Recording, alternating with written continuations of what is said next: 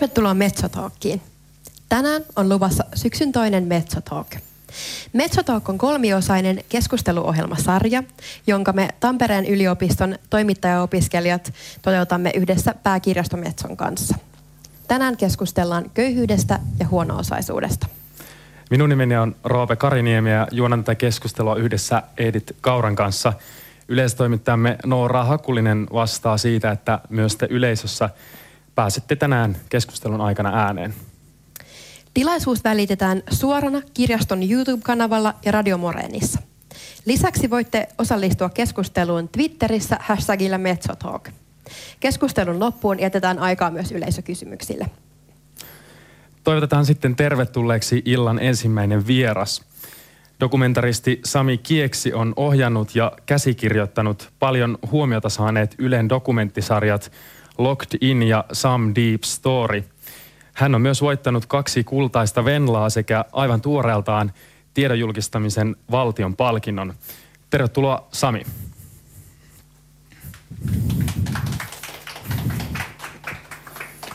Kiitos hienosta esittelystä. Sami, sä oot taltioinut yksinäisyyttä ja syrjäytyneisyyttä dokumenteillasi. Miksi haluat tuoda näitä asioita er-, esiin juuri dokumenteilla? Dokumentit on mun mielestä hyvä, hyvä tavallaan vaikuttamisen keino ja jos ajattelee sitä tiedon välittämistä, niin, niin se on aika tehokas. Pystyy tavoittamaan tosi isoja niin yleisömääriä ja massoja yhtä aikaa, jos miettii niin liikkuvaa kuvaa erityisesti. Et se on varmasti se, se yksi syy ja siis tavallaan myöskin se, että et tota, jos ajatellaan, että pystyy viemään katsojan johonkin semmoiseen paikkaan, mihin hän ei normaalisti itse, itse pääsisi katsomaan. Tavallaan voi tuoda uutta tietoa jostakin aiheesta. Mm. Ö, onko sulla ollut helppoa löytää päähenkilöitä näihin dokumentteihin?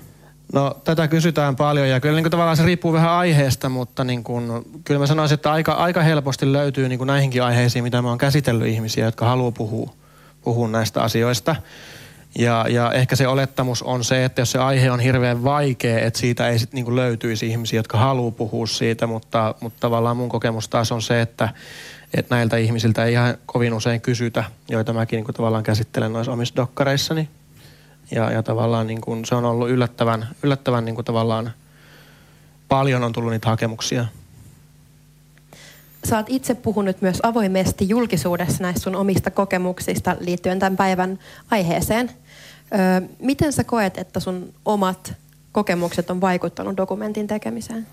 No kyllähän ne on vaikuttanut. Varmasti ne aiheet, mitä mä käsittelen, niin on ollut mulle niin kuin henkilökohtaisesti tärkeitä. Että, että mulla niin kuin ei ole ollut ehkä se maailman helpoin lapsuus ja, ja sen takia niin kuin olen kokenut hirveän tärkeäksi käsitellä niin kuin näitä, näitä aiheita, mitä, mistä on tehnyt, tehnyt näitä dokkareita ja, ja tota, ehkä on sitten jonkinlainen yhteys siihen myöskin, niin kuin, että ymmärtää, ymmärtää näitä ihmisiä ehkä jollakin tasolla paremmin. Hienoa. Kiitos Sami ja tervetuloa paikalle. Toivotetaan seuraavaksi tervetulleeksi illan toinen vieras. Johanna Kallio on Turun yliopiston sosiaalityön professori ja hän on tutkinut muun muassa huono-osaisuutta, lasten huono-osaisuutta ja köyhyyttä. Tervetuloa Johanna.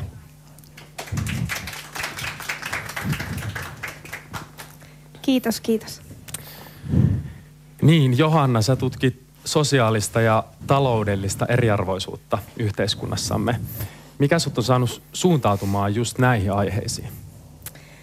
No mulla on taustalla mm, mun lapsuuden perheen semmoinen ilmapiiri, semmoinen yhteiskuntakriittinen ilmapiiri, mihin meidät kasvatettiin ja, ja muistan, että on isäni kanssa katsonut aika pienen ja aika tällaisia yhteiskunnallisesti valveutuneita elokuvia.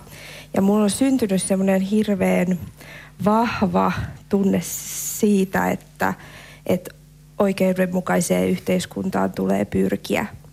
Ja mä joskus ajattelin, että musta tulee joku vaikuttaja nuorena tai, tai poliitikko tai joku tämmöinen, mutta sitten mä huomasin, että mun vahvuudet onkin kirjoittaminen ja numerot.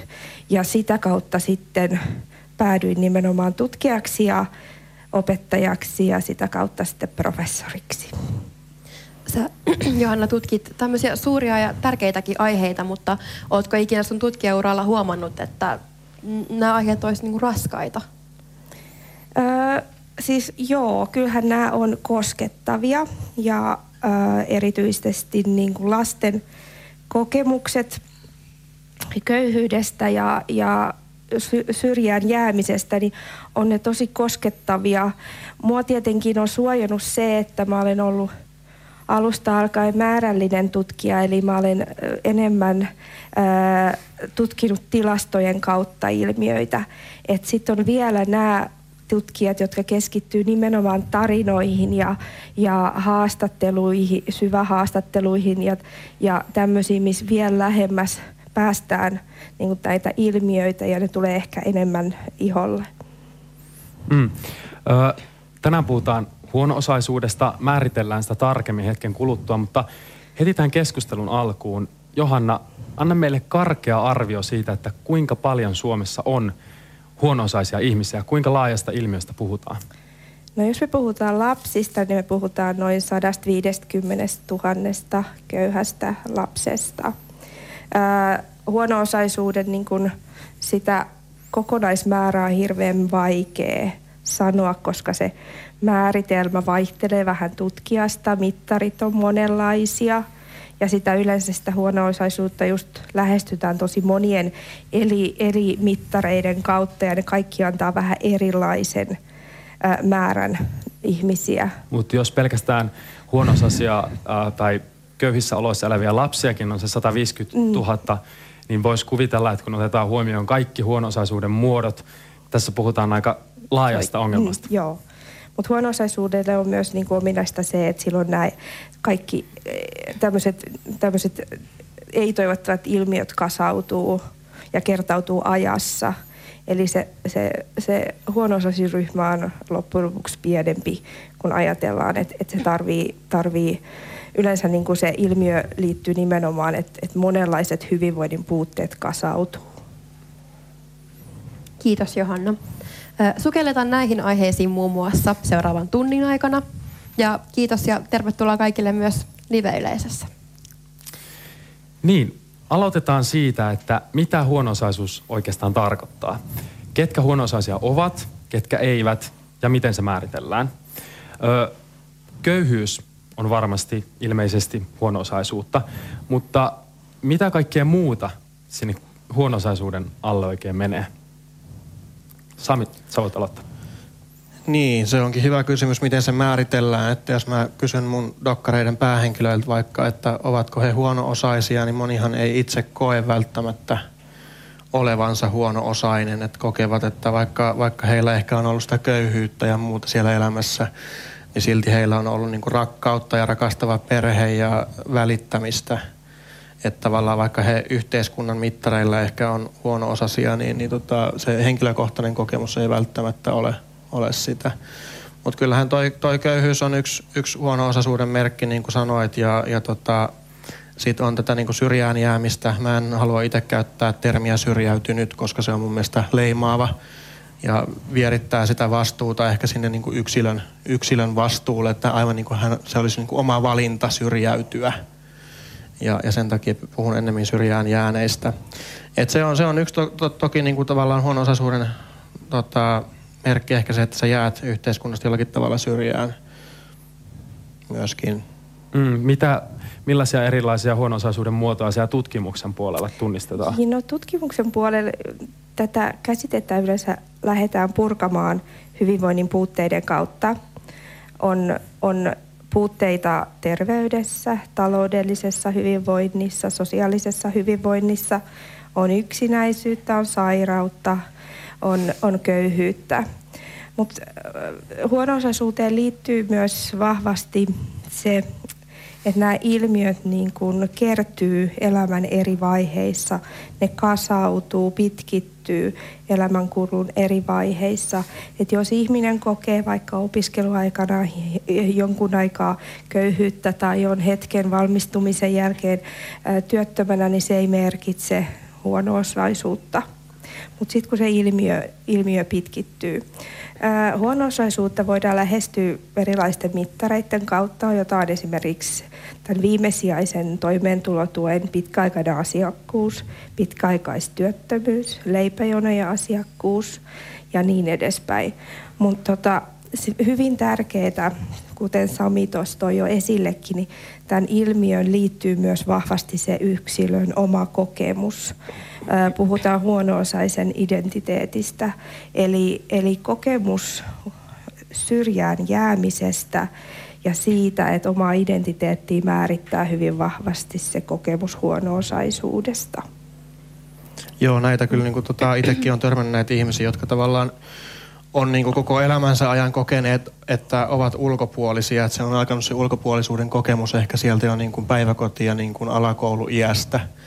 Et tota, ehkä, ehkä tavallaan niin kuin perheessä on saattanut olla vaikeita, siellä on saattanut olla mielenterveyden kanssa haasteita, on saattanut olla sitä köyhyyttä ja sitten tavallaan ehkä, ehkä niin kuin on jopa kuultu sellaista niin kuin vähän, vähän niin kuin vanhemmilta sitä, että yhteiskunta on paska, ihmisiä ei voi luottaa ja muuta. Ja sitten kun ne omat kokemukset siellä koulumaailmassa sitten mahdollisesti vielä niin kuin tavallaan tuo sen näkyväksi sille, että tätä lasta aletaan kiusaamaan sen takia, että hän on ehkä erilainen tai hiljainen tai vetäytyy, niin siitä tämä niin syrjään jäämisen kierre yleensä lähtee, lähtee myöskin liikkeelle ja se, se ulkopuolisuuden ensimmäinen kokemus. Ja sitten kun se pitkittyy, pitkittyy koko läpi sen kouluajan, ehkä sinne aikuisuuteen, niin kun puhuit tästä tavallaan identiteetistä, niin sitten tavallaan sen, sen ehkä niin kuin oppii jopa hyväksymään, että hei, että mä olen tällainen ihminen ja, ja tota, maailma näyttää tältä. Tässä siis nostettiin esille, että niiden yhteiskunnan mittareiden lisäksi se yksilön subjektiivinen kokemus on myös hyvin tärkeä osa, tota, miten ihminen kokee yhteiskuntaan mahtuvansa ja mukautuvansa. Jos me vähän jatketaan tästä, että miltä näiden huono-osaisten elämä voi sitten näyttää. Ää, Johanna äsken nostitkin, että näitä mittareita, millä tarkastellaan hyvinvointia ja hyvinvointivajeita on olemassa muun muassa sosiaalisia, terveydellisiä ja taloudellisia. Niin voitteko te antaa vielä vähän esimerkkejä, että miltä nämä voi sitten konkreettisesti näyttää? No tosiaan mm, on köyhyyttä, on taloudellista niukkuutta, joka, joka vaikuttaa hyvin paljon moneen asiaan. Se vie terveyden mahdollisesti.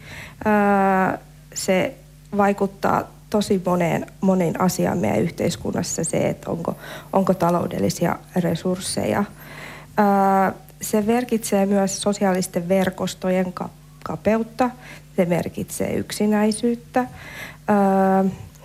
tosiaan, ja sitten yleensä nämä tahtoo vielä niin kuin, eh, niin kuin kutoutua yhteen.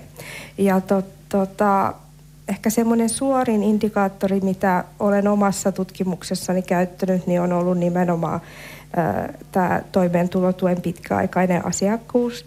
Ja tämän ilmiön on todettu olevan vahviten sukupol- ylisukupolvinen ilmiö – kuin esimerkiksi sitten vanhempien työttömyys tai, tai, tai taloudellinen niukkuus. Hmm.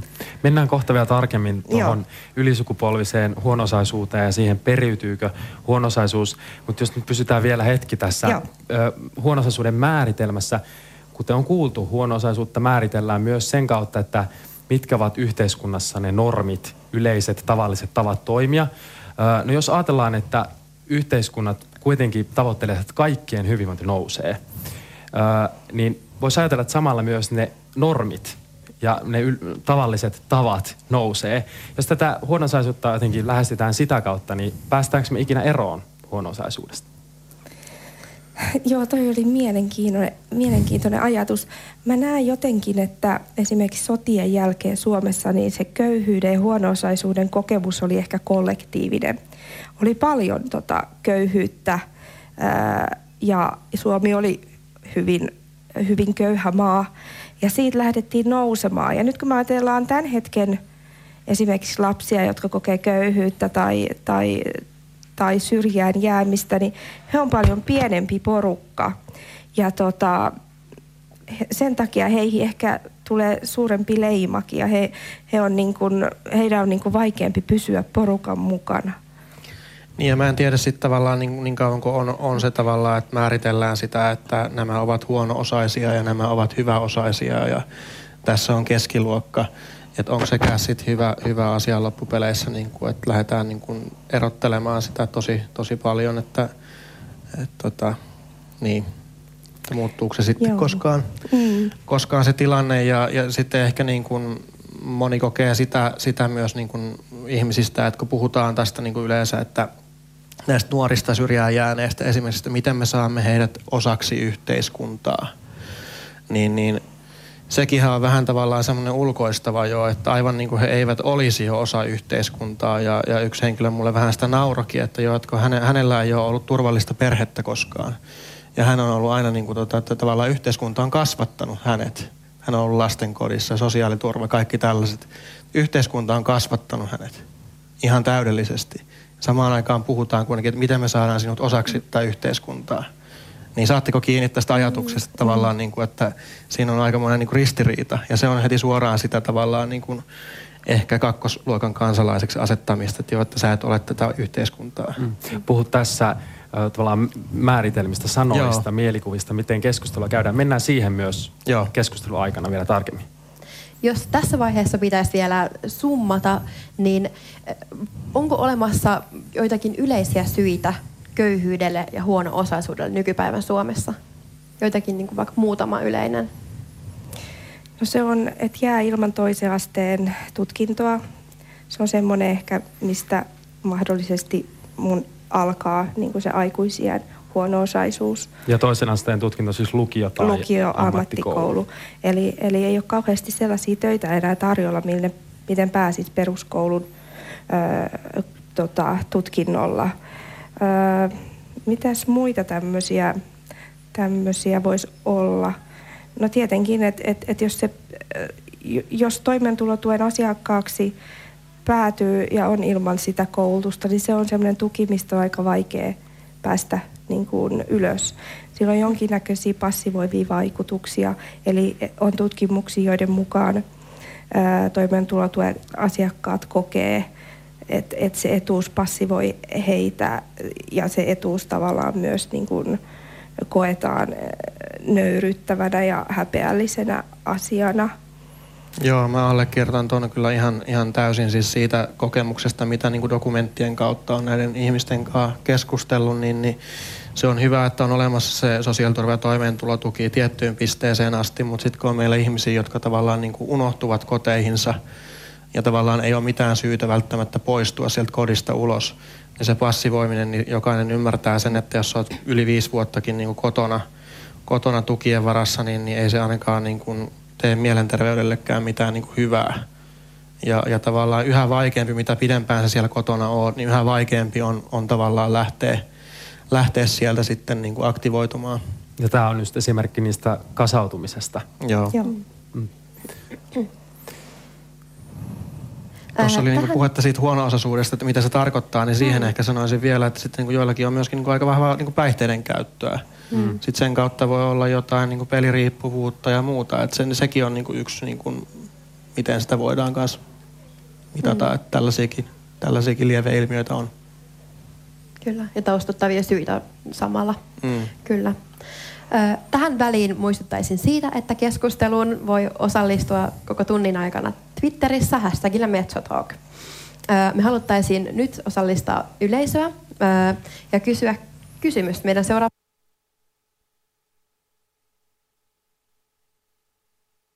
seuraava periytyy.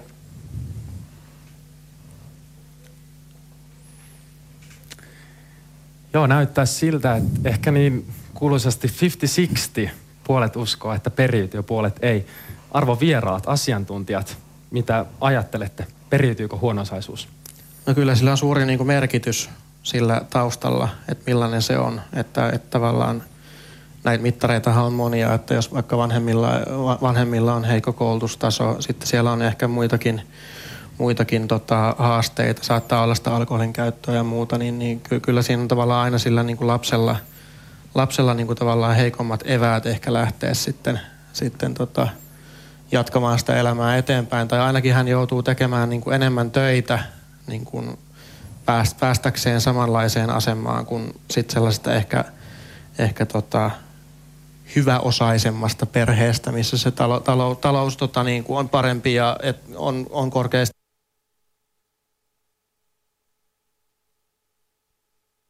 kyllä sieltä on ehkä helpompi ponnistaa. Plus sitten jos ajatellaan sitä työelämää, niin saattaa, että tällaisissa perheissä on myöskin niitä kontakteja ja suhteita jo, että, että tavallaan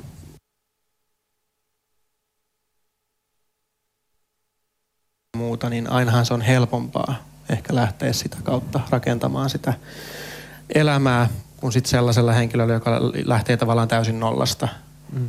Johanna, avaa vielä sitä, että äh, tässä Sami toki jo tähänkin kysymykseen tavallaan vastasi, mutta siis mitä, mikä käytännössä periytyy? No siis on havaittu tota, monia ilmiöitä, jo, joilla, joilla on niin kuin taipumus periytyä. On lastensuojeluasiakkuutta, on toimeentulotueasiakkuutta, matalaa koulutusta eli koulupudokkuutta. Öö, tosi monia, monia ilmiöitä liittyen mielenterveyteen ja, ja päihdeongelmiin. Mutta kuten sosiaalityössä, jota, jota professiota myös edustan, niin on hyvin vahvasti se usko muutokseen.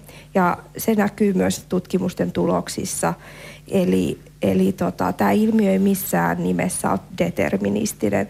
Kaikista lapsista, jotka syntyvät köyhiin perheisiin tai huono-osaisiin perheisiin, ei tule aikuisena huono-osaisia tai köyhiä. Eli tota, suurin osa heistä voi aikuisuudessaan hyvin. Mutta sitten kun me tutkitaan tätä ilmiötä isojen rekisteriaineistojen avulla, niin me havaitaan, että se riski on suurempi kuin muilla. Eli, eli perheessä, jossa on koettu toimeentulotuen asiakkuutta esimerkiksi silloin, kun lapset ovat olleet pieniä, niin heidän riskinsä saada ö, toimeentulotukea omassa aikuisuudessaan on suurempi kuin muilla. Eli toisin sanoen se periytymisen kierre lähtee jo aika varhain liikkeelle. Se lähtee aika varhain liikkeelle. Ja nyt mä nostaisin vielä, että et, et erityisesti sen huono-osaisuuden on todettu periytyvän silloin, kun katsotaan sellaista ilmiöä kuin pitkäaikainen toimeentulotuen asiakkuus tai kasautuva huono-osaisuus, eli perheeseen, perheeseen kasautuu tosi monia ongelmia, niin silloin – se riski on, on huomattavasti suurempi kuin muilla. Joo, ja ei tietenkään saa lokeroida, että on, onhan tätä niin kuin myöskin niin kuin hyväosaisissa perheissä, että sieltä jäädään syrjään, että ei se ole aina vaan niin kuin sen niin kuin, tota, huono-osaisten tai köyhien perheiden ongelma. Että kyllä mä tiedän monia niin kuin, tosi niin kuin, hyväosaisista perheistä tota, syrjään jääneitä henkilöitä, että lokeroida ei tietenkään pidä tässäkään. Johanna, sä oot tutkinut esimerkiksi sitä, että huono-osaisilla nuorilla on hyväosaisia heikompi itsetunto ja että heiltä puuttuu useammin opiskeluun liittyvä suunnitelma, jos verrataan vaikka muihin nuoriin. mistä te koette, että tämä sitten johtuu? No tota, voitaisiin ehkä puhua mekanismeista. Tämä tulee sitä lähelle. Eli, eli sitä, että minkä takia huono-osaisuudella on taipumus periytyä. Ja tota, tutkimuksessa me ollaan havaittu tosiaan näitä ylisukupolvisia siirtymiä, mutta sitten me ollaan havaittu myös, että et, et se perheen huonosaisuus ja köyhyys, niin se välittyy myös suoraan lasten hyvinvointiin tässä hetkessä nyt. Ja tota, kun me pyritään seli- niin kuin ymmärtämään sitä ylisukupolvista ilmiötä, niin, niin me yleensä tota, me yleensä käytetään kolme mekanismia, joista yksi on resurssit, toinen on oppiminen ja, ja tota, sopeutuminen ja oikeastaan neljäs stressi on sit niinku stressi ja statusstressi. Mä voisin näitä avata hiukan. Eli, tota, eli hyväosaisilla vanhemmilla, niin heillä on enemmän sosiaalisia, taloudellisia ja kulttuurisia resursseja, joilla he aktiivisesti pyrkii tota, turvaamaan sen lapsen aseman äh, ja sen lapsen saavuttavan vähintään saman aseman kuin nämä lapset, vanhemmat on itse saavuttanut. On, on siis on, on varallisuutta, on tuloja, on tietotaitoa koulutusjärjestelmästä, on sosiaalisia verkostoja, joita voidaan hyödyntää kun tätä lapsen, lapsen niin kuin tulevaisuutta pyritään ää, turvaamaan. Huonosaisissa perheissä tällaisia ei ole. Ja sitten kyse on myös siitä, että lapset oppii vanhemmilta erilaisia ää, käyttäytymismalleja, asenteita, arvoja. Ja myös on havaittu, että lapset sopeutuu siihen tilanteeseen. Ja nyt tullaan tähän näin, että esimerkiksi mitättömyyden tunne voi periytyä tai huono itsetunto voi periytyä. Tulevaisuushorisontti voi lapsilla jo niin kuin kaveta, että he ei uskalla unelmoida. Tämä liittyy myös semmoisen sosiologin kuin Mertodin ajatukseen siitä, että jos lapsella ja nuorella ei ole keinoja saavuttaa yhteiskunnassa arvostettuja asioita, niin hän kokonaan luopuu niiden tavoittelusta. Ja nyt me tullaan lähelle sitä huono-osaisen identiteettiä. Eli, eli lapsi ajatteleekin, että mä en ansaitse niin paljon ja, ja mulla ei ole keinoja saavuttaa ja mä olen vähän huonompi kuin muut. Ja se lähtee niin kuin sieltä alakoulusta jos peilaat Sami tätä sinne sun työhön, niin kuulostaako tutulta? Kyllä se kuulostaa tutulta ja, ja tota, voi ottaa semmoisen ihan käytännön esimerkin, että mä kysyin silloin, kun mä tein tätä Locked In-dokumenttia, joka kertoo näistä tota, syrjään näistä nuorista miehistä. Et, tota, mä kysyin kaikilta sen kysymyksen, että missä sä näet itsesi viiden vuoden päästä. Ja, ja tota, nämä henkilöt vastasivat, että niin kuin, olen kuollut tai sitten, niin kuin, että en tiedä. Että siellä, siellä se näköala, näköalattomuus tavallaan kyllä niin kuin, loisti aika hyvin, että, että tavallaan ei ollut ehkä sellaista niin kuin näköalaa kovin pitkälle, pitkälle että, et, niin kuin niistä haaveista ja unelmista, mutta sitten aika vähän kaivaa sieltä lisää, että, niin kuin, että no kai sulla nyt jotain on, niin sitten niitä kuitenkin alkoi löytymään jonkun verran. Et kyllähän se on, on, on tavallaan niin kuin sitä, että ja sit, niin kuin moni on sanonut mulle sitä, että jos kotona kuulee jo sitä, että jos sulla on joku lapsena joku unelma tai haave, niin, niin heti sanotaan, että no hei, että, että niin kuin ymmärrän nyt vähän, että mistä sä tuut ja mistä me tullaan, että, että ei sulla ole mahdollisuuksia tuohon, että, että lakkaa haaveilemasta, mm. että tota, ne on niiden muiden työtehtäviä ja asioita, niin kuin, että kyllä se voi lähteä niin tuollaisestakin niin vanhempien ja tämmöistä asenteista ja niin kuin, että ne on omaksunut sen jonkun oman, oman tavallaan sen identiteettin, sen huono-osaisen identiteetin ja sitten tavallaan se niin kuin sitten periytyy lapsille myös silleen, että sitä opetetaan vähän niin kuin lapsille, että ei teistäkään nyt voi tulla. Eli toisin sanoen ne narratiivit tavallaan toistuu sitten, mitä toistetaan, niin näkyy mm. arjessa ja niin kuin konkreettisesti. Kyllä. Vanhempien huono-osaisuus ennustaa myös heidän lastensa niin sanottua koulupudokkuutta, eli tilannetta, jossa lapselta puuttuu toisen asteen tutkinto, sitä me äsken sivuttiinkin. Öö, tässä on kuitenkin huomattu tämmöistä sukupuolijakaumaa, eli ilmeisesti pojilla tämä huono-osaisuus koulupudokkuus on yleisempää. Miksi näin on? Joo, se koulupudokkuus on yleisempää poikien keskuudessa, mutta me ollaan myös havaittu, että vanhempien huono-osaisuus kytkeytyy vahvemmin poikien koulupudokkuuteen kuin tyttöjen koulupudokkuuteen. Tytöt, ö, iso osa pärjää lähtökohdista huolimatta, mutta erityisesti tämä koskettaa poikia. Ja tämä on ollut aika semmoinen mielenkiintoinen tulos, kun siihen ei suoraan me ei osattu vastata, että mistä tämä voi johtua. Erilais, erilaisten eri, aikaisempien tutkimusten mukaan pyritty niin kuin tulkitsemaan sitä yhteiskunta, tällä yhteiskuntatieteellisellä koulutuksella, mikä, mikä minulla ja mun kollegoilla on. Ja, ja tota, ö, on esimerkiksi havaittu, tämä on yksi selitysmalli tälle, että et, et mahdollisuuksien tasa-arvo näyttää toteutuva heikompi poikien keskuudessa, on se, että, että miehet kokee köyhyydestä suurempaa arvottomuuden tunnetta, suurempaa hu- huonommuuden tunnetta kuin naiset, joiden rooli on vähän joustavampi. Ja tämä on mahdollista, että pojat omaksuu ne isän, isän tota, arvottomuuden kokemukset – tyttöjä, tyttöjä tota, vahvemmin. Me ollaan myös ajateltu, että siinä voi olla jotain biologiaan liittyvää, mutta isossa osassa on varmaan tämmöiset kulttuuriset selitykset, että biologian takia pojat voisivat tarvita koulussa jopa enemmän tukea kuin tytöt, mutta sitten taas tämmöiset hyvin kapeat mas, maskuliinisuuden tota, käsitykset voi estää sen, sen tuen saamisen näissä kaikissa, kaikista matalimmin koulutetuissa perheissä. Sami, sä oot itse kertonut julkisesti sun elämän kannalta merkittävästä käännekohdasta, kun sä tapasit sun silloisen kannustavan opintoohjaajan. puhutaan seuraavaksi lyhyesti siitä, että miten tällaisen ö, periytymisen tai tämmöisen saa katkaistua, mutta kerro eka sun oma tarina, että miksi tämä yksi kohtaaminen muuttui niin merkitykselliseksi sun elämän suunnan kannalta? Niin, jos mä koitan lyhyesti tämän paketoida niin alakoulujässä, niin, niin perheessä alkoi olla enemmän niitä ongelmia. Ja, ja tota, mä olin silloin, niin kun aloitin ykkösluokan, niin olin, olin niin luokan parhaimpia opiskelijoita ja niin olin muutaman vuodenkin.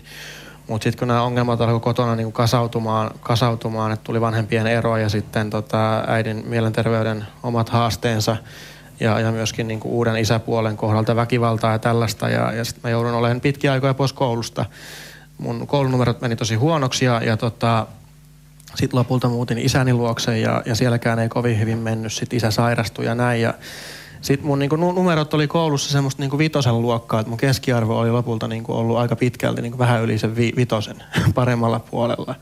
Ja ylä, yläkoulussa sitten mä niinku ajattelin jo silleen, että, että kasilla, että joo, että eihän tästä tule enää mitään, että tämä peli on niinku menetetty jo että kannattaako mun edes niin kuin opiskella enää. Että tavallaan kun ajatellaan niin kuin kolmea vuotta yläkoulussa, että tämä niin kuin päättötodistuksen keskiarvo jakautuu näiden kolmen vuoden mukaan, että mikä sitten tulee lopulta olemaan. Ja, että mä olin jo vähän niin kuin luovuttanut siinä kohtaa ja, ja tota, sitten tämä opinto-ohjaaja oli ensimmäinen ihminen, joka kohtasi mut oikeasti, että niin kuin hän, hän kysyi, kysyi multa, että hei, että mistä tämä johtuu. Että mä en usko, että sä oot laiska. Että sä oot älykäs nuori mies, kerro mulle, niin kuin, että haluatko kertoa?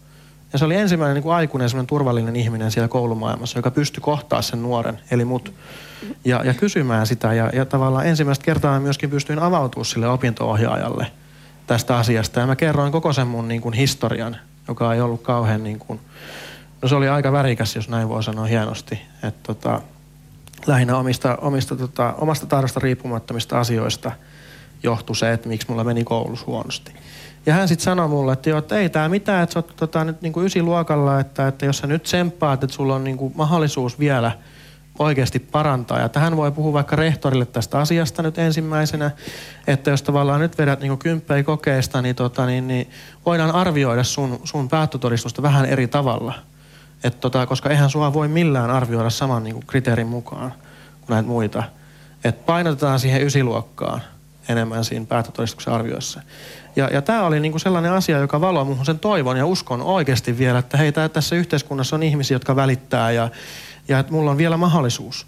Ja tämä on todella, todella tärkeää siinä yläkouluvaiheessa, että pystytään vielä siinä vaiheessa valaa se usko, usko siihen nuoreen, koska jos sitä ei tehdä, niin moni luovuttaa oikeasti.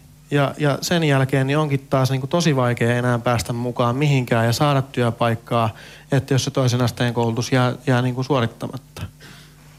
Eli toisin sanoen inhimilliset kohtaamiset on hyvin tärkeitä.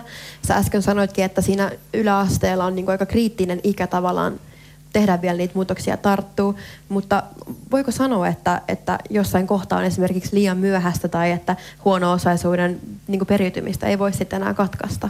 No se on vaikeampaa niin kuin tavallaan se, että ne, nekin niin kuin noin 60 000, jotka on jo syrjässä, niin, niin tiedetään, että asioiden ennaltaehkäiseminen on tehokkainta ja niin kuin jo päiväkoti- ja alakoulu iässä pitäisi pystyä niin kuin ammattilaisten tunnistamaan se nuoren hätä, lapsen hätä, mikä se on, ja puuttumaan jo silloin siihen.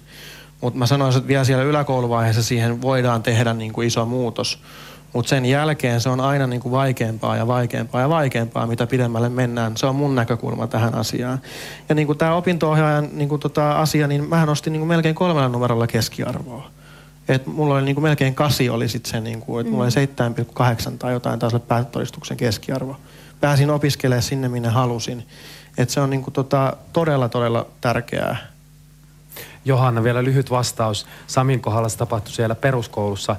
Miten, miten sä ajattelet, onko kuitenkin tärkeää, että jotta me voidaan vähentää tätä huonosaisuuden periytymistä, niin siihen panostettaisiin jo ihan sieltä niin kuin – varhaiskasvatuksesta ja ehkäpä aikaisemmin lähtien? Joo, varhaiskasvatuksesta, joo, se on semmoinen, joka tasaa lasten to, tota, koulunkäyntivalmiuksia riippuen sitten, niin että kun eri, eri sosiaalisista asemista tulevien koulunkäyntivalmiudet on vähän erilaisia, niin laadukas varhaiskasvatus kyllä, kyllä tasaa niitä. Eli, eli pidetään huolta siitä, että mahdollisimman suuri määrä lapsista osallistuu varhaiskasvatukseen.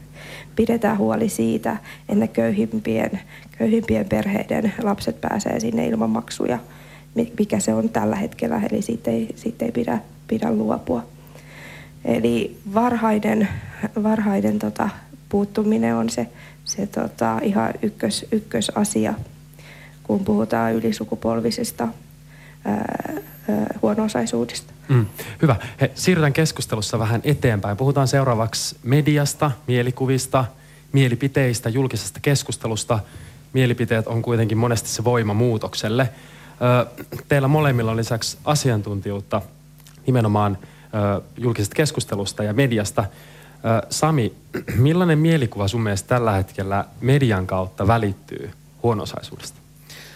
Niin, siis se median rooli mun on tärkeää, että mä otan ihan esimerkin niin kuin tota, kuvan värimäärittelystä, että kun käsitellään köyhyyttä, niin, niin musta tuntuu, että hyvin usein ne niin kuin tarinat on sellaisia niin kuin sur- surkuttelevia ja sääliviä ja sitten se kuva vielä värimääritellään silleen, että ne ihmiset näyttää niin kuin harmaalta ja sairaalta.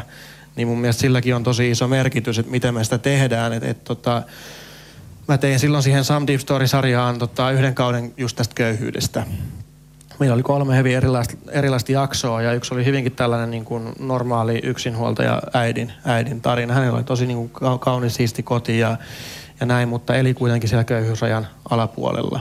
Sitten meillä oli tuolla Hurstin leipäjonosta oli vähän tarinaa ja näin, että, että, että tota, ja mä halusin tavallaan siinäkin tuoda sen, että niin kuin, miksi meidän pitää lähteä niin kuin kuvalla heti niin kuin tuomaan ja niin kuin viemään sitä siihen johonkin surulliseen suuntaan ja harmaaseen suuntaan. Että laitetaan ennemmin niin kuin väärimääritellään se kuva sille, että ne ihmiset näyttää niin kuin ihmiseltä, niin kuin normaalilta, värikkäältä. Oliko tämänkin ja... dokumentin tekovaiheessa jossain kohtaa kenties jostain suunnasta semmoisia ajatuksia, että tehtäisiin tästä jollain tavalla ankea? No kyllä, siellä on aina välillä sellaisia, sellaisia ajatuksia jotenkin, että nyt tämä kuvan pitää näyttää harmaalta ja pitää sataa vettä ja loskaa ja räntää ja paskaa sataa taivaalta, että kun tiedätkö, että kun se aihe on sellainen, mm. niin, niin mun mielestä niin kuin ennemmin kannattaisi murtaa sitä, että et, tota, ei aina mentä sen saman muotin mukaan. Ja sitten tämä keskustelun sävy ehkä just, että jos se on semmoista säälivää, voivottelevaa, niin ei se mun mielestä ainakaan kannusta niitä ihmisiä niin kuin tavallaan siihen, että että tavallaan nyt, nyt niin kuin tavallaan olisi tosi hyvä mieli niin kuin lähteä, lähteä tekemään jotain. Että mm, jos se on sitä ulkopuoli, niin kuin tavallaan, että siinä, siinä tavallaan on vähän semmoinen syyllistävä sävy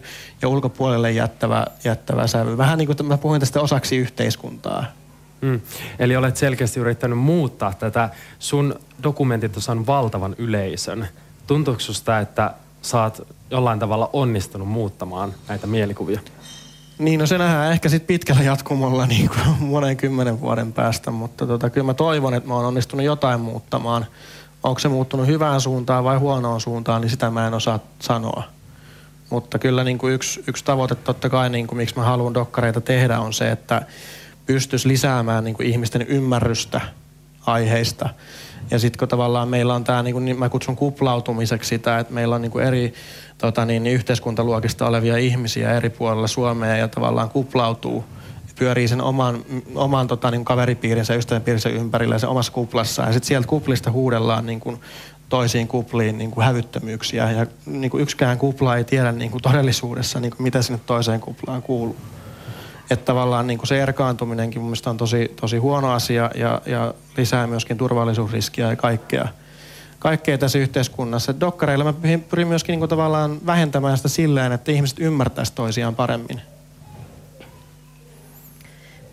Me saadaan mediasta tietynlainen kuva köyhyydestä ja huono-osaisuudesta, mutta miten huono-osaisuutta voi sitten teidän mielestä havaita, koska on näitäkin tapauksia, että on ihmisiä, jotka ovat vaikka pahoissa pikavippikierteissä tai menettäneet luottotietonsa tai muuta ja silti kävelee vaikka tuhansien eurojen vaatteet päällä. Eli niin kuin, voiko köyhyyttä toisin sanoen havaita? Niin, jonkinlaista köyhyyttä varmasti voi havaita, havaita ehkä, ehkä siellä, niin kuin, jos ajatellaan lapsia ja koulumaailmaa, niin joskus mutta eri niin kuin mittareilla, mutta siis tota, sitten jos mietitään just vaikka peliriippuvuutta, rahapeliriippuvuutta, mm.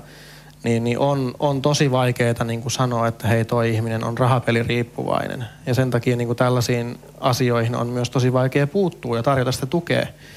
Koska tavallaan niin kuin voimakkaiden päihteiden käyttö, joku amfetamiinin piikittäminen suonen sisäisesti, se alkaa näkymään fyysisesti jossain vaiheessa, mutta se, että sulla on peliriippuvuus, ei välttämättä näy ainakaan niin, niin kauan se ei näy, kun sitten alkaa tulee nämä muut lieveilmiöt. Monella peliriippuvaisella saattaa olla just sitten päihteiden käyttöä ja sitten tulee velkaantuminen ja kaikki muut rikollisuus mahdollisesti mukaan.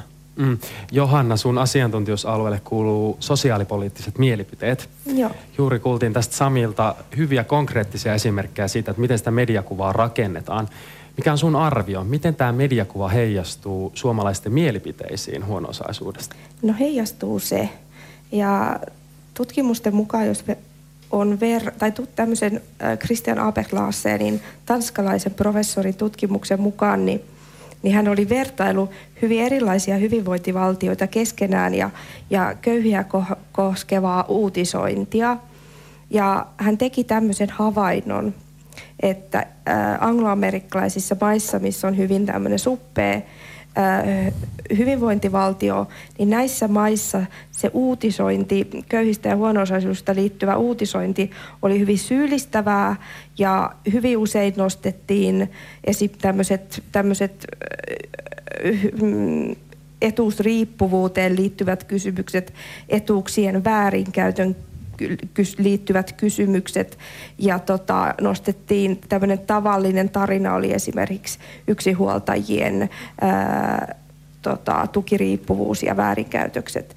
Sitten taas kun hän vertasi tätä uutisointia köyhiin ja huonosisiin liittyvää uutisointia Pohjoismaissa, missä meillä on aika laaja hyvinvointivaltio, puhutaan universaalista hyvinvointivaltiosta, niin täällä se, se köyhyyteen ja huono liittyvä uutisointi oli enemmän sellaista yhteiskuntakriittistä ja enemmän niin kuin näitä ihmisiä kunnioittavaa niin kuin uutisointia.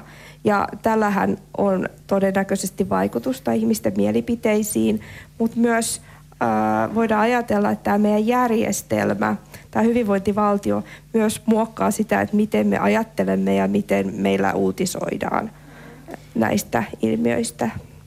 Mä tartun heti tuohon. Koetko sitten, että Suomessa tämmöinen niin yleinen suhtautuminen vaikka huono-osaisuuteen olisi muuttunut viime vuosina jotenkin radikaalisti, koska meillähän sosiaalinen media on niin kuin mahdollistanut sitä, että eri äänet pääsee niin kuin pinnalle. Joo. Tota, mä oon tutkinut esimerkiksi nyt ihan äh, 2000-luvulla äh, vertailu eri pisteissä äh, kansalaisten mielipiteitä siitä, tulisiko toimeentulotuen asiakkaita auttaa. Se liittyy tämmöiseen ö, käsitteeseen kuin avun ansaitsevuus.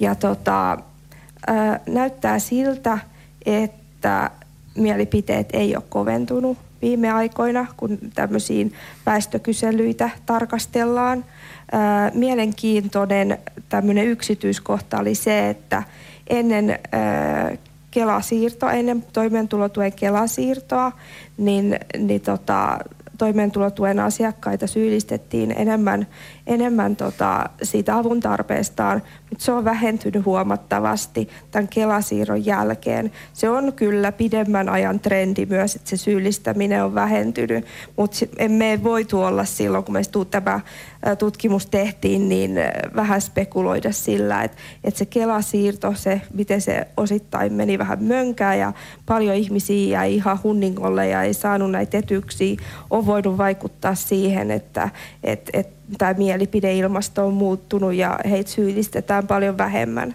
Mutta tämä on, niinku, tää on semmoinen niinku semmoinen trendi, mikä me nähdään tämmöisissä isoissa väestökyselyissä. Mutta sitten on myös tutkimusta, joka niin kuin, kiinnittyy enemmän niin kuin, somekeskusteluihin, sosiaalisessa mediassa käytyy keskusteluihin, niin se voi antaa hieman erilaista, erilaista niin kuin, kuvaa tästä ilmiöstä. Mm. No mites vielä vähän eri näkökulmasta asiaa ajateltuna? Uskallan väittää, että meillä Suomessa on sellainen tietynlainen konsensus, että Suomi on maailman paras maa, on lottovoitto syntyä Suomeen. Me on keskus, tässäkin keskustelussa kuultu, että meillä on silti, puhutaan sadoista tuhansista ihmisistä, jotka elää tavalla tai toisella ovat huono-osaisessa asemassa. Ö, miten te näette, onko tämä tietynlainen konsensus tästä ö, Suomen hyvinvointivaltiosta, siitä, että meillä on hyvä olla, niin jonkinlainen jarru sitten kuitenkin sille, että me saataisiin vietyä se ihan se huono-osasten määrä niin kuin lähemmäs nollaa. Niin, mä en tiedä saadaanko sitä koskaan ihan täysin nollaan, että se on varmaan niin kuin mahdoton, mahdoton tehtävä, mutta siihen on aina hyvä pyrkiä toki, että Et ja joo, on, on lottovoitto syntyä Suomeen, riippuu vaan aina mihin vertaa, että, että varmasti on, jos näin vertaa johonkin muihin, muihin maihin, missä tilanne on paljon huonompi. huonompi että tota, niin, en osaa sitten tuohon sitten sanoa, että, että onko se sitten niin lottovoitto, lottovoitto syntyä ja että te, yritetäänkö asioille tehdä tarpeeksi. tarpeeksi että tota, onhan se myös niin, että tavallaan semmoinen niin liiallinen hyvinvointi myöskin lisää semmoista niin pahoinvointia. Se on mun kokemus. Mm. Hyvä. Pidetään nyt ihan pieni tauko keskustelusta ja otetaan tähän väliin yleisökysymys Twitteristä. Muistutan, että vielä voitte osallistua keskusteluun hashtagillä Metsätalk siellä Twitterin puolella. Mutta nyt yleistoimittajamme Noora Hakulinen, ole hyvä. Kiitos Roope. Aihe on tosiaan herättänyt keskustelua myös tuolla Twitterin puolella ja täällä pohditaan muun muassa näin. Luuletteko, että oppivelvollisuus iän korottaminen 18-vuotiaaksi vähentää eriarvoisuutta ja syrjään jäämisen vaaraa nuorilla? Mitä mieltä olette?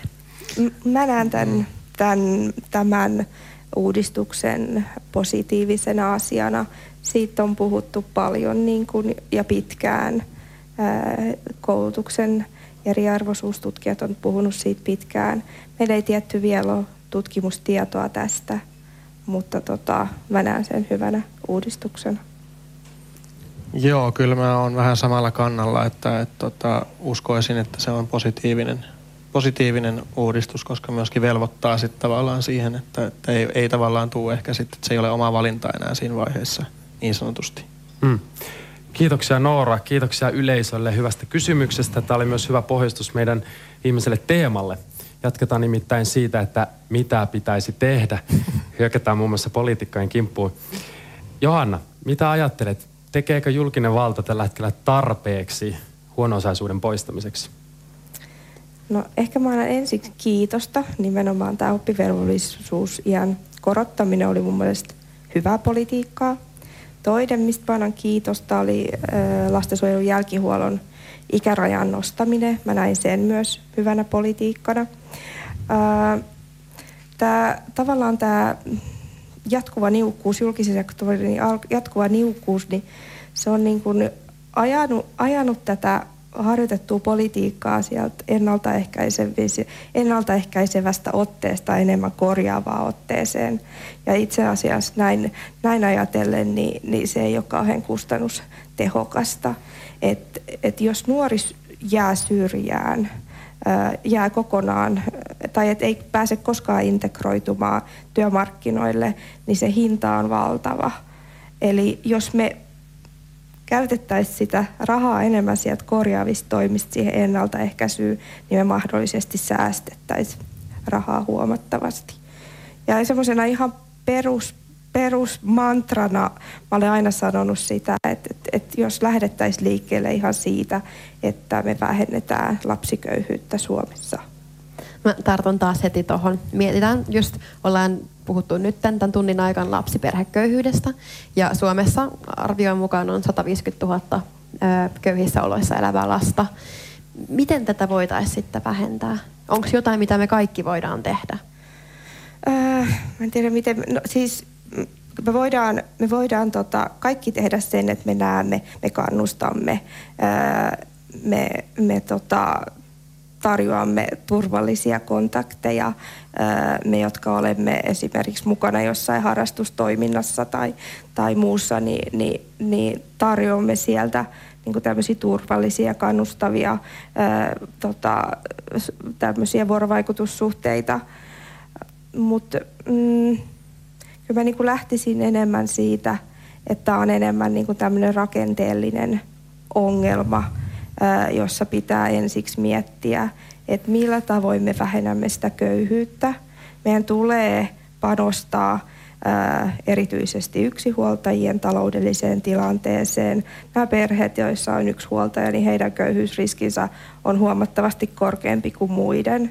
Meidän pitää huolehtia niistä etuuksista, jotka on tarkoitettu työelämän ulkopuolella oleville ja sitten perhe, perheetuudet Eli, ja kaikin tavoin myös niin ennaltaehkäistä sitä, että lapsiperheet ajautuu sen toimeentulotuen pitkäaikaiseen asiakkuuteen, kuten, kuten tässä aikaisemmin jo keskusteltiin, niin se, se on vaikea, vaikka etuus, jonka pitkäaikaisesta asiakkuudesta on vaikea ponnistaa ylös. Eli ymmärsinkö oikein, että, että jos ajatellaan vaikka sitä lapsen ja nuoren elämää silloin muutaman vuoden iässä mennään sinne varhaiskasvatukseen. Se on varmaan yksi paikka, mihin laittaisit resursseja, voisin Joo. kuvitella, mutta lisäisit ehkä myös sosiaaliturvan määrää. Joo, erityisesti niitä minimi, minimiperhe, perheetuuksia ja sitten näitä minimi, minimi tota, työ, työttömien etuuksia. Mm. No miten, äh, puhuit aikaisemmin korjaavista toimenpiteistä ja ennaltaehkäisevistä toimenpiteistä. Avaa vielä vähän sitä, että mitä, ne tar- mitä tarkoittaa korjaavat toimenpiteet ja mitä tarkoittaa ennaltaehkäisevät? No ennaltaehkäisevät toimet ne tarkoittaa esimerkiksi laadukasta varhaiskasvatusta. Eli, eli sinne opettajille ja hoitajille resurssit oikeasti kohdata, opettaa, auttaa, kuulla. Se tarkoittaa nämä ennaltaehkäisevät toimet myös sitä, että peruskoulujen opettajilla on aikaa oikeasti kohdata kaikki ne oppilaat, pitää huolen kaikkien mukana pysymisestä. Ja tota, se tarkoittaa harrastusmahdollisuuksiin panostamista, eli kaikille lapsille tulotasosta riippumatta vähintään yksi harrastus. Se tarkoittaa tämmöisiä. Sitten ne korjaavat toimenpiteet, ne on sitten sit, kun alkaa olla jo ongelmat kasautunut, niin sitten ollaan niiden viimesijaisten etuuksien ja palveluiden varassa, joista sitten on hankalampi ponnistaa ylös. Niin kun näitä päätöksiä tehdään, niin pitäisi ehkä miettiä sitä niin just pitkällä, pitkällä tähtäimellä, eikä nähdä sitä niin kuin isona kuluna, että näitä, niin kuin tota, lisättäisiin tätä rahaa juurikin näihin sun mainitsemiin, mainitsemiin palveluihin, koska just miettiä sitä, mitä se tekee 20 vuoden säteellä esimerkiksi se, että, että jos me saataisiin tavallaan ennaltaehkäistyä vaikka 10 000 nuoren syrjään jääminen, niin kuinka paljon niin kuin siinä mahdollisesti säästetään, jos sitä rahaa laitetaan ajoissa tiettyihin, tiettyihin palveluihin – ja ehkä sitten niin kuin itsellä se, että, että toivoisin myöskin semmoista alhaalta ylöspäin meininkiä, että kuultaisiin ehkä niitä ihmisiä enemmän, enemmän siellä, jotka näitä päätöksiä tekee, jotka elää siinä tilanteessa. Että oikeasti otettaisiin heidän ääni ja, ja kysyttäisiin sieltä niin kuin mielipiteitä aika isollakin otannalla, että niin kuin mitä he haluaisivat ja toivoisivat. Mitä tästä tiedetään, mitä he haluaisivat ja toivoisivat? Niin, niin, mä en tiedä, tota, että kyllähän tätäkin varmasti on jonkun verran jo tehtykin ja tiedänkin, että, että on ollut erilaisia työpajoja ja tällaisia on, on tota, järjestetty jo, jo ihmisille, mutta tota, toivoisin, että, että sitä olisi ehkä vielä enemmän. En saanut ehkä ihan täysin kiinni tuosta, että mitä tiedetään Mm, osaako Johanna vastata? Joo, me tiedetään esimerkiksi tämmöisen jo pitkään kerätty laadullinen kirjoitusaineisto, tämmöinen arkipäivän kokemuksia köyhyydestä, niin, niin, niin sen, sen, siihen pohjautuvien niin kuin tutkimusten perusteella, että, että ne voi olla hyvin sattumanvaraisiakin tapahtumia jossain hyvin kriittisessä vaiheessa elämää joku uskoo sunhun, joku, joku näkee sut, niin silloin voinut olla ihan valtava merkitys sen nuoren ää, aikuisen jatkoelämän kannalta. Että tästä tiedetään. Nyt meillä on suuri, suuri tavoite kerätä ensi vuonna ensimmäistä kertaa tämmöinen kirjoituskilpailuaineisto arkipäivän kokemuksia köyhyydestä, mutta nuorilta ja nuorilta aikuisilta, eli, eli yli 15-vuotiailta. Eli aikuiset on tähän päässeet jo osallistumaan ja, ja näitä on ollut näitä kirjoituskilpailuita useita, mutta nyt on tavoitteena, että me saataisiin nuoret kirjoittamaan kokemuksistaan ja siitä, että miten heidän mielestään heitä tulisi tukea se mä kuulostaa tartun, hyvältä. Mm, mä tartun tuohon uskomiseen ja kohtaamiseen, mistä sä äsken mainitsit. Ö, Sami, tämä kysymys on sulle erityisesti. Tuleeko sulla mieleen näissä sun niin dokumenttien päähenkilöiden kanssa joku kohtaaminen, mikä sulla on jäänyt mieleen, joka kuvastaisi hyvin tätä niin kuin, asiaa? että joku on uskonut joku henkilö. Niin, esimerkiksi. Mm. Niin, no kyllä mä ehkä voisin yhden konkreettisen esimerkin, esimerkin ottaa ehkä dokkareiden kautta, että tämä ei ole ehkä yksittäisen henkilön, henkilön kokemus jostakin tietystä, tietystä asiasta, mutta tota, esimerkiksi kun lähdettiin tekemään tätä Locked in Dokkaria, niin meillä oli tavoitteena siinä se, että toki niin kuin toivoisin sitä, että, että taas myöskin semmoinen osallistava kokemus ja rohkaiseva kokemus näille nuorille, jotka tähän osallistuu. Että, että antavat kasvot tällaiselle, tällaiselle aiheelle ja, ja ensinnäkin tosi iso kiitos edelleen näille kaikille viidelle rohkeille, rohkeille nuorille ja päähenkilöille, jotka, jotka tähän lähti mukaan. Ja, ja kyllä mulla tavallaan oli, oli tietty jännitys koko sen niin kuvauks, kuvausten ajan siitä, että, että tota, mikä se heidän kokemus mahtaa sitten lopulta olla, kun tämä sarja tulee ulos. Ja ilokseni niin kuin voin sen sanoa, että jokainen näistä viidestä on kokenut, että se on ollut esimerkiksi niin kuin tosi rohkaiseva kokemus, että he ovat päässeet puhumaan, että heitä on kuunneltu, mm. Että he, he ovat antaneet niin kuin sen oman äänensä ja, ja heidät on otettu vakavasti. Että tota, se on ollut heille tosi semmoinen rohkaiseva ja, ja tavallaan eheyttävä, eheyttävä kokemus, mitä he ovat mulle niin kuin kertoneet. Mm. Että se voi olla tällainenkin ja se kohtaaminen voi olla pieni. Se ei tarvi aina olla iso, iso tilanne. Kyllä, kohtaamiset tärkeitä. Ihan loppuu vielä napakasti. Mutta ratkaiseeko rahaa välttämättä sitten kaikkea?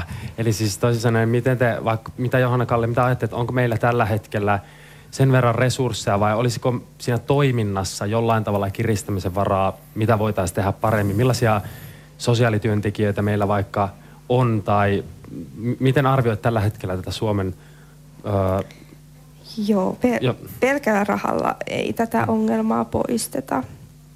Eli tota, öö, mä näkisin ihan hirveän tärkeäksi sen, että nyt kun esimerkiksi se perustoimeentulotuki on siirtynyt Kelaan ja sen voi ihan hakea vaan näin netistä, niin, niin että sosiaalityöntekijät sais kuitenkin kontaktin sitten näihin, näihin tota, toimeentulotuen asiakkaisiin, jotka pidemmän aikaa sitten on, on tässä asiakkuudessa. Ähm, mä mietin myös paljon sitä, että miten me tehtäisiin sosiaalityöntekijöiden työolot semmoisiksi, että he viihtyy työssään, pysyvät työssään, saataisiin se vaihtuvuus pois. Ja sitä kautta, mitä kaikkea he voisivatkaan saada aikaiseksi se, mikä on niin kuin hieno huomata, niin, niin että, että tavallaan sosiaalityöhön on tullut yhä nuorempia niin kuin työntekijöitä myös töihin. Ja, ja tavallaan ehkä osaavat sitten kohdata myös paremmin näitä niin kuin, tota, nuoria, nuoria tota, ihmisiä sitä kautta. Ja myöskin tavallaan se etsivä nuorisotyö, että sitä on mennyt tuonne verkkoon ja, ja tavallaan on erilaisia hankkeita, muun muassa Mieli ryn tota, Sekasin Gaming-hanke, jossa pyritään tavoittamaan näitä syrjään jääneet nuoria sillä, että tota, tiedetään, että he pelaa aika paljon tietokoneella, niin on perustettu tämmöinen Discord-serveri, missä tota, tota, niin kuin oikeasti tehdään, järjestetään kaikkea tapahtumia, on peliturnauksia ja muuta, ja siellä voi aika matalalla kynnyksellä sitten niin kuin antaa sitä tukea, tietoa ja apua niin kuin niille nuorille ja ohjata heitä sitten ehkä sieltä niin kuin eteenpäin eri palveluiden piiriin. Ja se, se mitä mä niin kuin toivoisin, niin on se, että, että tavallaan nämä eri palvelut niin tavallaan myöskin pystyttäisiin saamaan yhteen paikkaan. Et niin kuin mitä, mitä mulle on paljon eri vuosien aikana sanottu, on tämä luukulta luukulle systeemi, että se on tosi nöyryyttävä ja se, että jos sä joudut oman tarinas, elämäntarinasta tavallaan, joka voi olla vaikeakin, niin kertoo niin kuin kymmenelle eri työntekijälle ennen kuin sä oikeasti saat apua. Että tavallaan se olisi hyvä, että ne olisi niin keskitetty yhteen paikkaan. Meillä on ohjaamoita ja tällaisia, jotka on tosi toi, toimivia, toimivia ja, mutta enemmän ehkä niin kuin, jos saataisiin siihen vielä, siihen vielä panostettua ja siihen niin kuin moderniin nykypäiväiseen niin kuin etsivään, etsivään nuorisotyöhön myös erilaisia keinoja. Mm. Hyvä, kiitos teille tässä kohtaa näistä. Minä ja Edit kenties vaikenemme nyt hetkeksi. Siirrytään nimittäin yleisökeskusteluun. Yleisökysymykselle on varattu runsaasti aikaa. Hyvä live-yleisö, it's your time to shine. Kättä reippaasti pystyyn. Meillä on asiantuntevat vieraat. Mitä te haluaisitte vierailtamme kysyä?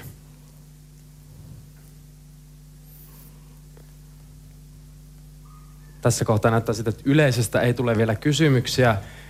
Kenties Twitteristä tulee yleisötoimittajamme Noora Hakulinen. Ole hyvä. Kiitos. No täällä on heti ensimmäiseksi kaksi kohdennettua kysymystä Samille. Eli mikä dokkari on erityisesti jäänyt sun mieleen ja mitä näiden dokumenttien tekeminen on sulle opettanut huono-osaisuudesta? No kyllähän tuo Locked In-dokkari totta kai on jäänyt erityisesti mieleen, että et, tota, se on ensinnäkin ollut niin näkyvä niin kuin ulos tultuaan ja, ja tota, vuoden pitkä seurantaprosessi niin kuin itse kuvausvaiheessa näiden päähenkilöiden kanssa.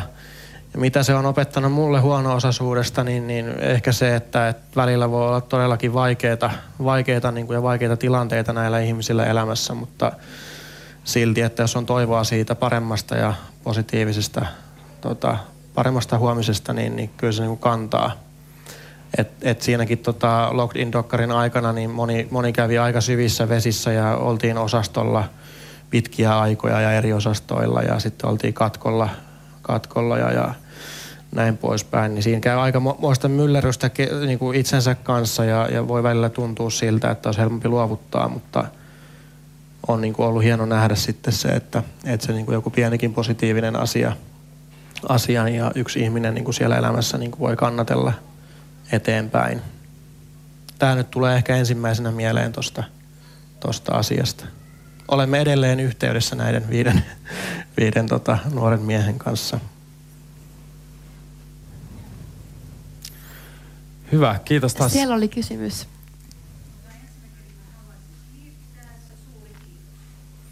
Kiitoksia. Täällä yleisö, yleisössä siis kiitettiin juuri, juuri täällä vieraita, että hyvin ovat puhuneet ja kiitettiin tästä, että, että painotetaan tätä yhteistoiminnallisuutta. Hyvä, kiitos yleisölle kommenteista. Vieläkö tulisi mieleen siellä jollain muulla kenties kysyttävä? Siellä oli kans, joo.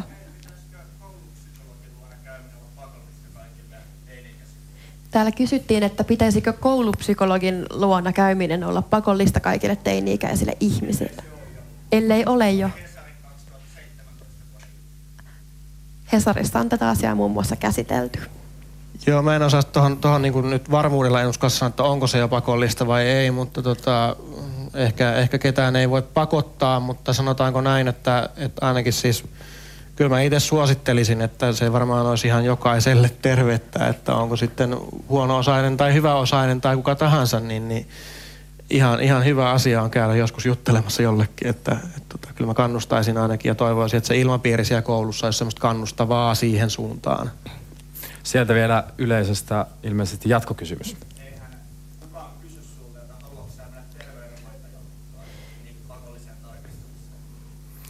Niin, se on ihan hyvä pointti, että tota, siihenkään ei, ei kysytä lupaa. Että, et, tota, kyllä se voisi ehkä olla, olla tota, pakollista.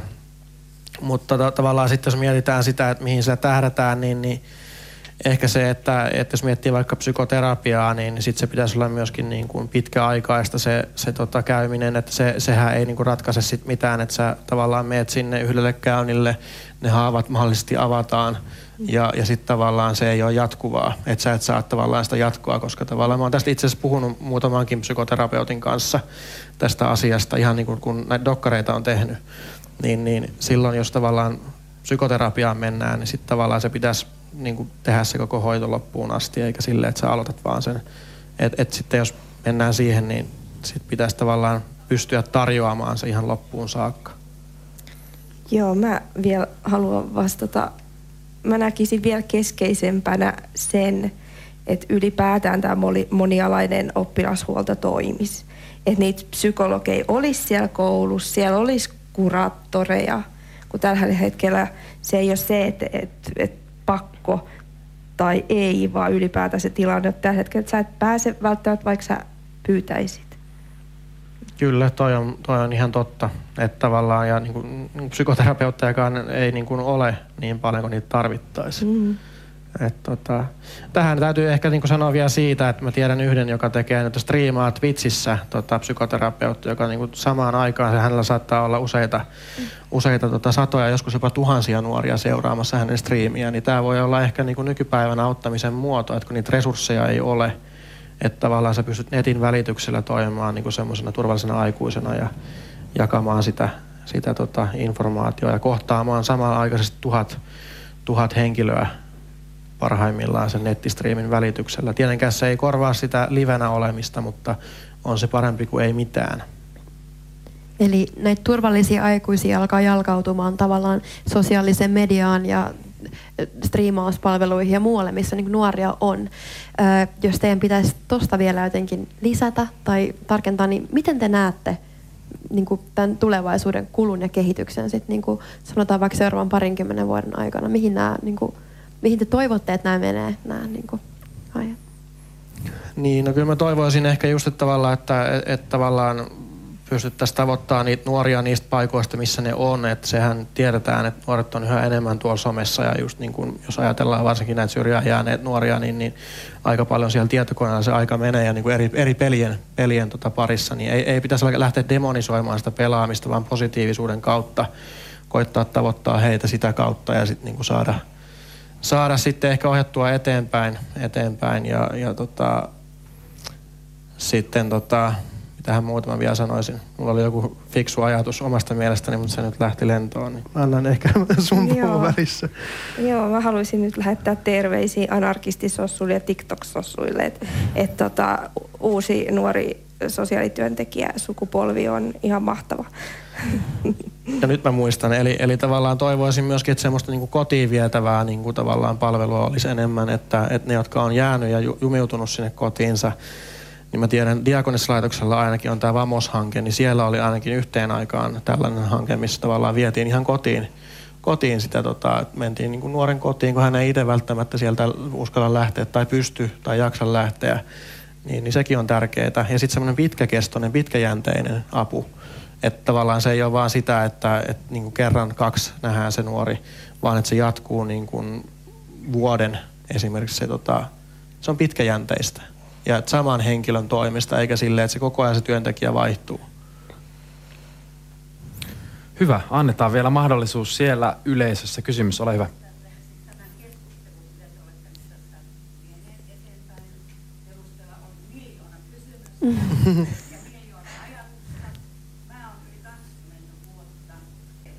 Kiitos. Otetaan radiokuuntelijoille vielä nopea kertaus yleisöstä. Kiinnitettiin huomiota siihen, että resurssit ovat niukat, kouluissa on isot ö, oppilasmäärät per luokka. Onko tähän teillä jotain kommentoitavaa? Joo, kun mä tota, tota kommenttia kuuntelin, niin, niin ju, rupesi raksuttamaan juuri se, että kun me puhutaan koulupudokkuudesta ja, ja syrjään jäämisen riskissä olevista, niin, niin se tulisi aloittaa silleen semmoisin askelin se heidän mukaan ottaminen, että se on, se on, niin kuin, se on, se on niin kuin sillä tavoin helppoa, että se alkaa vaikka yhdessä tekemisestä. Et mä en usko siihen, että sit vaan sanotaan, että menet tuonne kouluun ja, ja rupeaa opiskelemaan, niin se, se, se ei riitä että nämä matalan kynnyksen erilaiset palvelut ja kohtaamispaikat, josta, josta yleisöstäkin, yleisöstä, yleisöstä otettiin kantaa, niin on myös hyvin tärkeitä. Ja sitten myöttiin myös sitä, että meillä on varmaan myös semmoinen osa ihmisiä, jotka eivät koskaan ö, tule integroitumaan työmarkkinoilla, että miten heille saataisiin niin kuin rakennettua sellainen oman näköinen ja, ja arvokas elämä.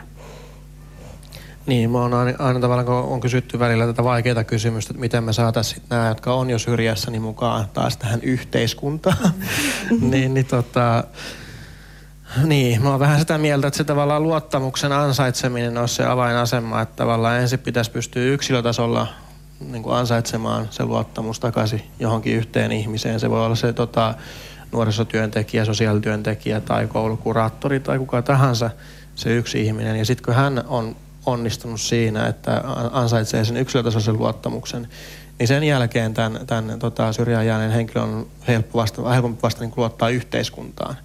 Et se, ei, se ei tavallaan mene niin päin, että sitten tavallaan yhtäkkiä, että jos sulla on niinku taustalla niinku useita vuosia tai kymmeniä vuosia syrjään jäämistä ja sun niinku asenne on jo se, että sä niinku keskisormin yhteiskuntajärjestelmää kohtaan pystyssä – niin, niin ei se sitten vaan mene niin, että sitten niin sanotaan, että hei nyt sun pitää luottaa yhteiskuntaan, yhteiskunta on hyvä ja me yritetään auttaa sua.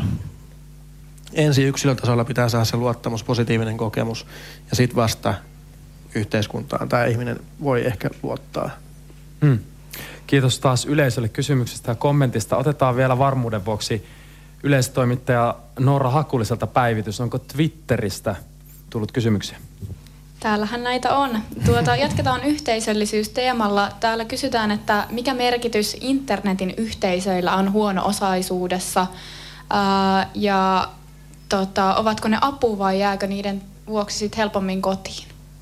Mikä ei ole hyvä, jos sitä tekee liikaa. Että jos sä pelaat jalkapalloakin liikaa, niin siitäkin voi seurata ikäviä asioita. niin, niin sanoisin, että tota, tosi iso merkitys on internetin yhteisöillä ja just nämä niin peliyhteisöt, muun muassa tietokonepelejä, kun pelataan, niin, niin siellä voi sosialisoitua ja monelle ne tavallaan netissä olevat niin kuin kaverit voi olla ihan täysin yhtä niin kuin merkityksellisiä kuin, niin kuin puhutaan tämmöisellä IRL, niin kuin tota, reaalielämän ystävillä – mutta tota, jokainen tarvitsee kuitenkin myös niin kuin reaalielämässä olevia, olevia niitä, niitä tota, kontakteja. Ja sitten jos se menee niin kuin yli, että sä vaan pelkästään pelaat siellä tietokoneella tai sitten että sä pelkästään oot siellä netissä ja tota, et käy missään muualla, niin ei sekään ole hyvä asia. Että sellainen kultainen keskitie. Mutta niitä ei saa missään nimessä väheksyä. Et se on väärin, että jos väheksytään niitä tavallaan netti, nettikavereita niin sanotusti, että ne ei olisi oikeita koska jos mennään vaikka pienille paikkakunnille, niin joskus saattaa, että sillä nuorella on paljon helpompi puhua sille ehkä tuntemattomalle nettikaverille, jota hän ei ole koskaan tavannut ja joka asuu jossakin ihan muualla, kuin se, että hän menee puhumaan vaikka jollekin hyvälle ystävälleen niin kuin livenä jostakin tosi arasta asiasta. Koska saattaa, että sen ystävän äiti on vaikka terveydenhoitaja ja sitten jos hän menee puhumaan tästä arasta asiasta tälle ystävälle, niin on hyvin iso riski, että sitten se äiti saa kuulla siitä ja sitten moni muu siellä kylällä saa kuulla siitä asiasta. Johanna, miten se tutkimuksen puolella otetaan huomioon tämä internet-ulottuvuus? No mä en ole sitä ottanut omassa, omassa tutkimuksessani huomioon, mutta mut tosiaan ää, me ollaan käytetty opetuksessa tota, tätä Lokedin dokumenttia, eli sosiaalityön opiskelijat on, on, on lukenut tutkimuskirjallisuutta liittyen, liittyen huono-osaisuuteen ja marginalisaatioon ja sitten on sen jälkeen katsonut tämän Lokedin dokumentin.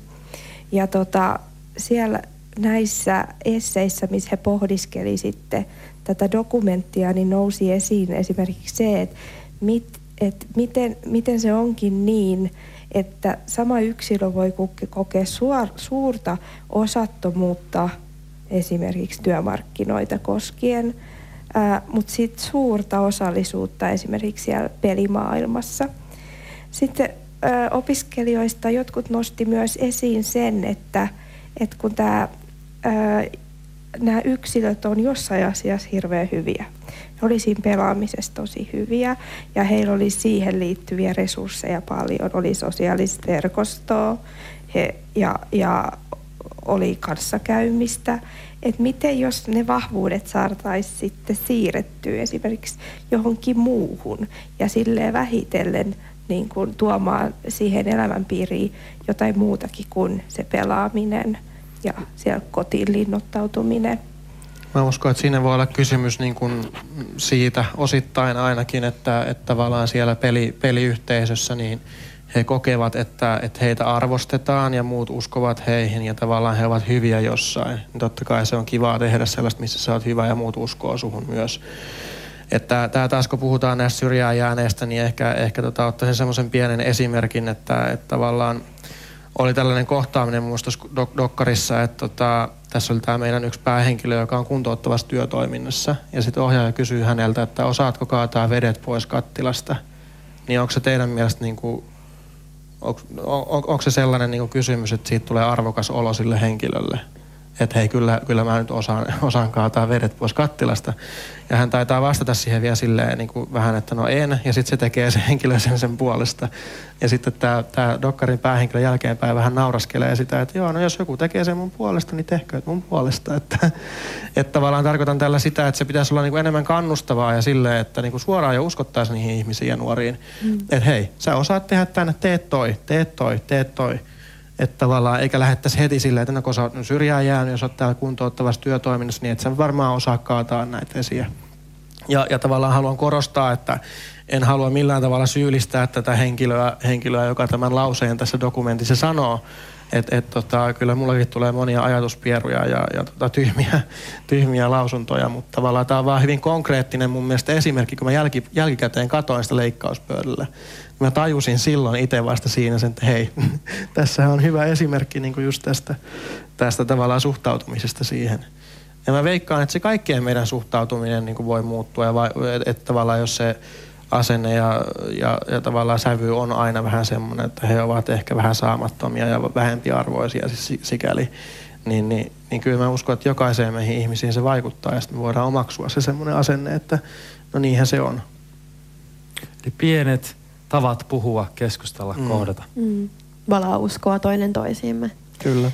Vielä olisi aikaa yhdelle kysymykselle. Tuleeko yleisöstä joku kysymys vai olisiko Noora sulla siellä Twitterissä vielä? No Twitteristähän löytyy. Täällä illan ensimmäinen ahkera twiittaaja on kysynyt sitä, että onko köyhyys joskus valinta. Esimerkiksi taidealoilla ei välttämättä aina tienata, että siellä voi olla kyse enemmän intohimosta ja näin varmasti monilla muillakin aloilla. Niin, niin, no taidealoilla varmaan voi, voi olla siis, ja kyllä mulla, mullakin on tää lähtenyt täysin intohimosta tämä oma tekeminen niin kuin näihin näihin tota, töihin, mutta sitten tavallaan samaan aikaan pitää ehkä ymmärtää myös se, että et sit tavallaan jos sitä rahaa tulee, niin se taas toki niin kuin mahdollistaa enemmän asioita, että sitten voi ehkä tehdä kokeellisempia juttuja ja, ja muuta, että mä vastasin tähän ehkä niin kuin taidealan ihmisenä itse, itse enemmän tähän, tähän kysymykseen. Johanna Kallio, onko köyhyys joskus oma valinta? tässä on yleensä niin kuin sosiaalitieteilijät rakastaa semmoista nelikenttää, missä tulee niin kuin tavallaan elintaso ja sitten se kokemus niukkuudesta. Ja silloin me ajatellaan, että ne huono-osaisimmat, ne, ne köyhimmät, niin ne sijoittuu siihen nelikentän ruutuun, missä on se matala elintaso ja sitten se vielä se oma kokemus siitä siitä köyhyydestä. Että joskus se voi olla se köyhyys oma valinta tai se, se hyvin matala kulutus voi olla omi, oma valinta liittyen esimerkiksi eettisiin ekologisiin kysymyksiin liittyen. Niin silloin tämä nelikenttä auttaa niin ymmärtämään, että et, et, et joskus ihmisellä voi olla tosi niukat tulot, mutta hän, ei, hän kokee olevansa onnellinen tai hän kokee olevansa olevansa hyvinvoiva. Sitten siellä on tietty myös se nelikenttä, jossa on ihmisillä, joilla on valtava elintaso, mutta he ovat onnettomia. Niin, tästähän on tehty tutkimus, että tavallaan niin kun, jos, jos tota, vuositulot on yli 50 000, niin onnellisuus ei enää kasva päinvastoin. Mm. Että tota, kyllä se voi olla myös niin, että et tota, sit jos, jos ei ole sitä työstressiä tai sellaista, että sulla ei ole ehkä niin paljon semmoista niin taakkaa kannettavana harteilla, ja vastuuta joistakin asioista, niin kyllähän se voi tehdä sut onnellisemmaksi. Ja kyllä se sitä, sitä kautta voi varmasti olla monelle tietoinen valinta, että miten sä niin ajattelet sitä elämää, että mikä tekee sut onnelliseksi. Onko se se niin kuin todella isot tulot ja hirveä vastuu ja stressi, vai, vai se, että sulla on ehkä enemmän aikaa just sitten viettää, viettää niiden lasten kanssa aikaa tai perheen kanssa tai tehdä jotakin asioita niin kuin vapaa-ajalla. Tämä on varmaan tämmöistä vähän punta, puntarointia. Kiitos yleisölle, kiitos kaikki, ketkä lähetit Twitteriin kysymyksiä. Kiitos Sami Kieksi, kiitos Johanna ja kiitos Tampereen kaupungin nuorisopalveluiden pajatsolle, joka huolehti tämän illan tekniikasta. Tämän viikon keskustelu oli siis tässä, mutta eipä hätää, Metsätolk jatkuu vielä ensi viikolla. tasan kello kuusi täällä pääkirjasto Metsossa keskustellaan rasismista ja syrjinnästä. Vieraina silloin ovat ruskeat tytöt, median perustaja Koko Hubara ja kirjallisuuden tutkija ja tietokirjailija Olli Löytty. Tervetuloa silloin myös sinne, mutta nyt hyvää illan jatkoa.